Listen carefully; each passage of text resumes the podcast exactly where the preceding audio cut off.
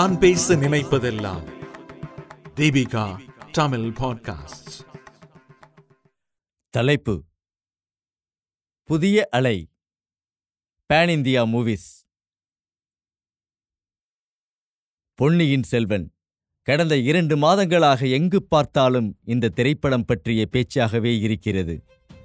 அதன் உச்சமாக அந்த படத்தின் வசூல் நானூறு கோடி ரூபாயை கடந்து ஐநூறு கோடியை தொட்டு புதிய சாதனை படைக்கும் என எதிர்பார்ப்பு அதிகரித்துள்ளது. ஒரு திரைப்படம் இத்தனை கோடி ரூபாய் வசூலிப்பது சாத்தியமானது எப்படி? என்ற கேள்விக்கு ஒரே வரியில் பதில் சொல்வதென்றால் பொன்னியின் செல்வன் ஒரு பேன் இந்தியா சினிமா அதென்ன பேன் இந்தியா சினிமா பொதுவாக ஒரு திரைப்படத்திற்கான பட்ஜெட்டை முடிவு செய்வது ரசிகர்கள்தான். ஆமாம் தமிழ்நாட்டில் ஏறக்குறைய ஆயிரத்தி நூறு தியேட்டர்கள் உள்ளன. இவற்றில் எத்தனை அரங்குகளில் அந்த படத்தை திரையிட முடியும்? எத்தனை காட்சிகள் ஓடக்கூடும்? எத்தனை பேர் வருவார்கள்? கதாநாயகரின் முந்தைய படங்களின் வசூல் என்ன? என்று கணக்கு போடுவார்கள்.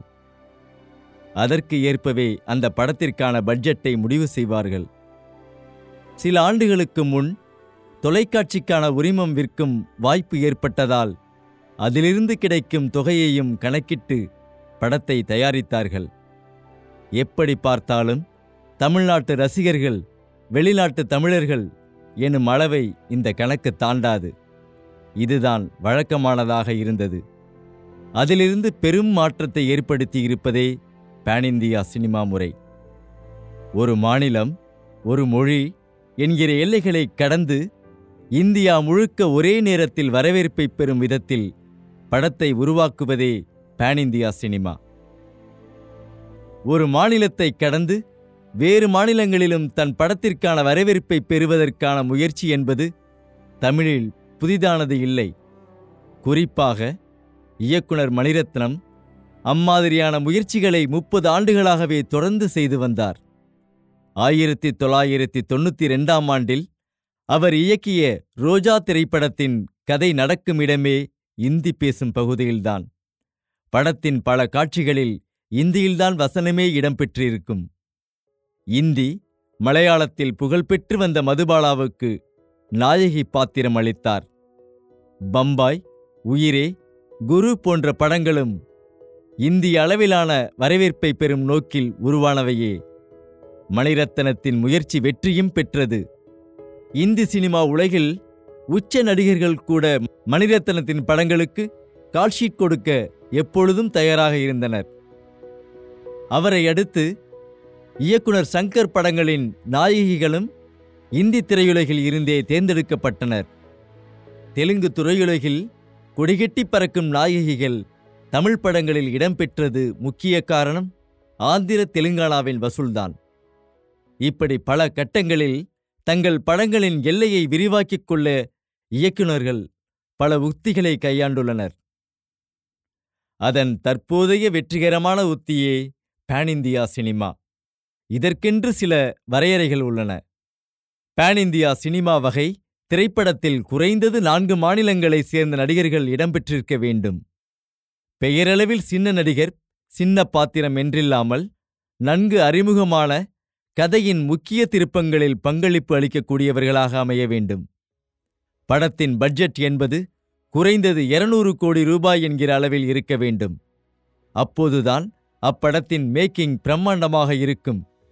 இதைவிட முக்கியமான படத்தின் கதை இந்தியா முழுவதும் புரிந்து கொள்ளக்கூடிய அளவில் பொதுத்தன்மையில் அமைந்திருக்க வேண்டும். மேற்கண்ட வகைகளில் படம் உருவானதும் அதில் நடித்துள்ள நடிகர்கள் இயக்குனர் உள்ளிட்டவர்கள் நான்கு ஐந்து மாநிலங்களின் தலைநகர்களில் நடக்கும் நிகழ்ச்சிகளுக்கு சென்று படத்தினை விளம்பரப்படுத்த வேண்டியது மிகவும் அவசியம்.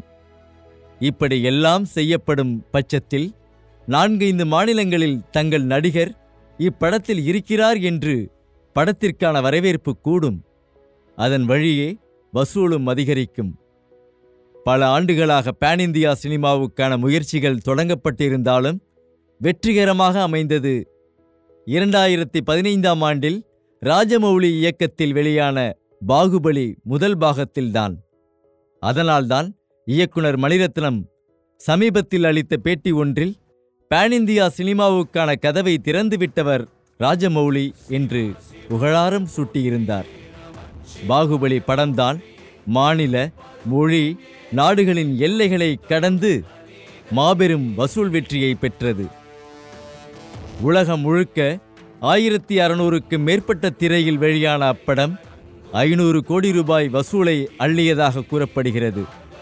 காரணம் காலம் காலமாக சொல்லப்படும் பதவிக்கு போட்டியிடும் ராஜாக்களின் கதை என்பதால் ரசிகர்களால் குழப்பம் இல்லாமல் விளங்கிக் கொள்ள முடிந்தது. பிரம்மாண்டமான கிராஃபிக்ஸ் தொழில்நுட்பங்கள் வியக்க வைத்தன. பிரபாஸ் ராணா சத்யராஜ் சுதீப் அனுஷ்கா தமன்னா போன்ற பல மொழிகளில் வெற்றி படங்களை அளித்த நடிகர்கள். பாகுபலி ஒன்றுக்கு பிறகு வந்த பாகுபலி இரண்டாம் பாகம் அதைவிட பிரம்மாண்ட வெற்றி பெற்றது. பேன் இந்திய சினிமாக்களுக்கு ரத்தின கம்பளம் விரித்தது. இந்த நம்பிக்கையில் பல இயக்குனர்களும் பேன் இந்தியா சினிமா உருவாக்கத்தில் களமிறங்கினர். தமிழில் ரஜினிகாந்த் நடித்து சங்கர் இயக்கத்தில் உருவான எந்திரன் டூ பாயிண்ட் ஜீரோ படம் அவ்விதமாக உருவானதுதான். அதனால்தான் வில்லனாக இந்தி திரையுலகிலிருந்து அக்ஷய்குமார் தேர்ந்தெடுக்கப்பட்டார். கன்னட மொழியிலிருந்து வெளியான கேஜிஎஃப்பின் மாபெரும் வெற்றி வட இந்திய சினிமா உலகையே மிரள வைத்தது. தொடர்ந்து Pushpa R R R KGF two Vikram தற்போது பொன்னியின் செல்வன் என்று தொடர் வெற்றியை பெற்று வருவதால் பேன் இந்தியா சினிமா என்பது தென்னிந்தியாவிலிருந்து உருவாவதே என்ற எண்ணத்தை உருவாக்கிவிட்டது. பேன் இந்தியா சினிமா என்னும் முறையின் சாதக பாதகங்களை பற்றியும் கவனிக்க வேண்டும். சாதகம் எனும்போது பல நிறைவேறாத முயற்சிகள் கைகூட தொடங்கியுள்ளது. உதாரணமாக அந்த காலத்தில் பிரம்மாண்டமான படங்களின் நாயகனாக இருந்த எம்ஜிஆராலேயே பொன்னியின் செல்வன் நாவலை திரைப்படமாக்கும் சூழல் அமையவில்லை. அதன் பிறகு இந்தியளவில் கவனம் பெற்ற நடிகர் கமலஹாசனாலும் பொன்னியில் செல்வனாக திரைக்குதிரையில் பயணிக்க முடியவில்லை. அதை சாத்தியப்படுத்தியுள்ளது பேன் இந்தியா சினிமா முறை. ஐஸ்வர்யா ராய் விக்ரம் கார்த்தி ஜெயம் ரவி த்ரிஷா ஜெயராம் சரத்குமார் என பெரும் பட்டாளத்தை படத்தில் கொண்டு வருவதற்கும் உலகளவில் கொண்டு சேர்க்கவும் தற்போதைய சூழலில் முடிகிறது. ஒரு மொழிக்குள் மட்டும் குறிப்பிட்ட சில கதாபாத்திரங்களில் முடங்கிப் போய்விடும் அபாயத்திலிருந்து பல நல்ல நடிகர்கள் இதன் மூலம் நடிப்பில் அசத்தி வருகிறார்கள். உதாரணமாக விஜய் சேதுபதி சமுத்திரக்கனி சத்யராஜ் உள்ளிட்டோருக்கு பல மொழிகளில் நல்ல மதிப்பு உள்ளது. மேலும் உலகளவில் இந்திய சினிமாக்கள் கவனம் பெறுகின்றன.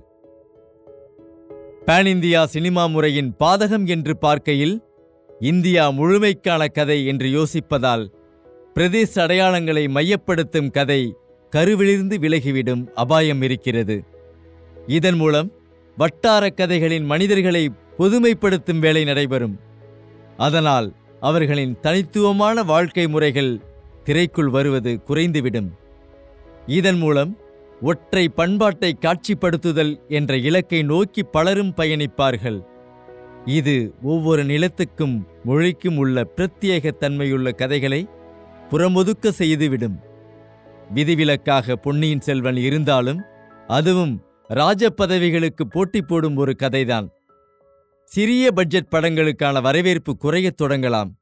மேலும் பேன் இந்தியா சினிமாக்கள் வெளியாகும்போது அனைத்து திரையரங்குகளையும் பிடித்துக் கொள்கிறார்கள். அப்போது வெளியாகும் நல்ல கதையுள்ள சிறிய பட்ஜெட் படங்களுக்கான வெளி குறைந்து விடுகிறது. காலப்போக்கில் அம்மாதிரியான படங்களின் தயாரிப்புகள் குறைந்து போகவும் வாய்ப்பிருக்கிறது. பேன் இந்தியா சினிமாக்களின் பிரம்மாண்ட வெற்றி ஒரு பக்கம் என்றால் சகோ படம் போன்ற சில பேன் இந்தியா படங்களில் சறுக்கல்களும் பலரின் வீழ்ச்சிக்கு வித்திட வைத்துவிடும் என்று பலரும் எச்சரிக்கிறார்கள். கன்னட படம் தெலுங்கு படம் என்று சொல்லுங்கள். பேன் இந்தியா என்பதே வேடிக்கையான ஒரு சொல் என்று விமர்சிக்கிறார் நடிகர் சித்தார்த்.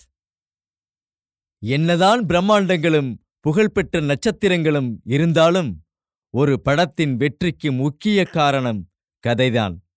அதைத்தான் இயக்குனர் ராஜமௌலி நடிகர்களை விடவும் மொழியை கடந்து ரசிகர்களை உணர்வுபூர்வமாக நெருங்குகிற கதையே பேன் இந்தியா மூவிக்கு முதன்மையானது என்கிறார்.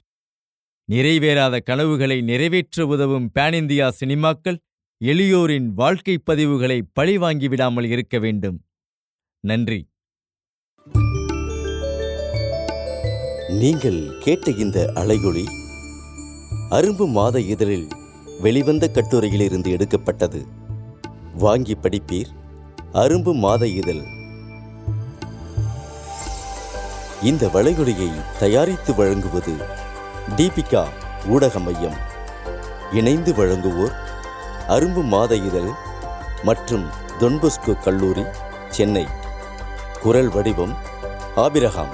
ஒளி வடிவமைப்பு வின்ஸ்டன். மீண்டும் மீண்டும் கேட்கத் தூண்டும். நான் பேச நினைப்பதெல்லாம் தீபிகா தமிழ் பாட்காஸ்ட். வாரம் இருமுறை சந்திப்போம். சிந்திக்க.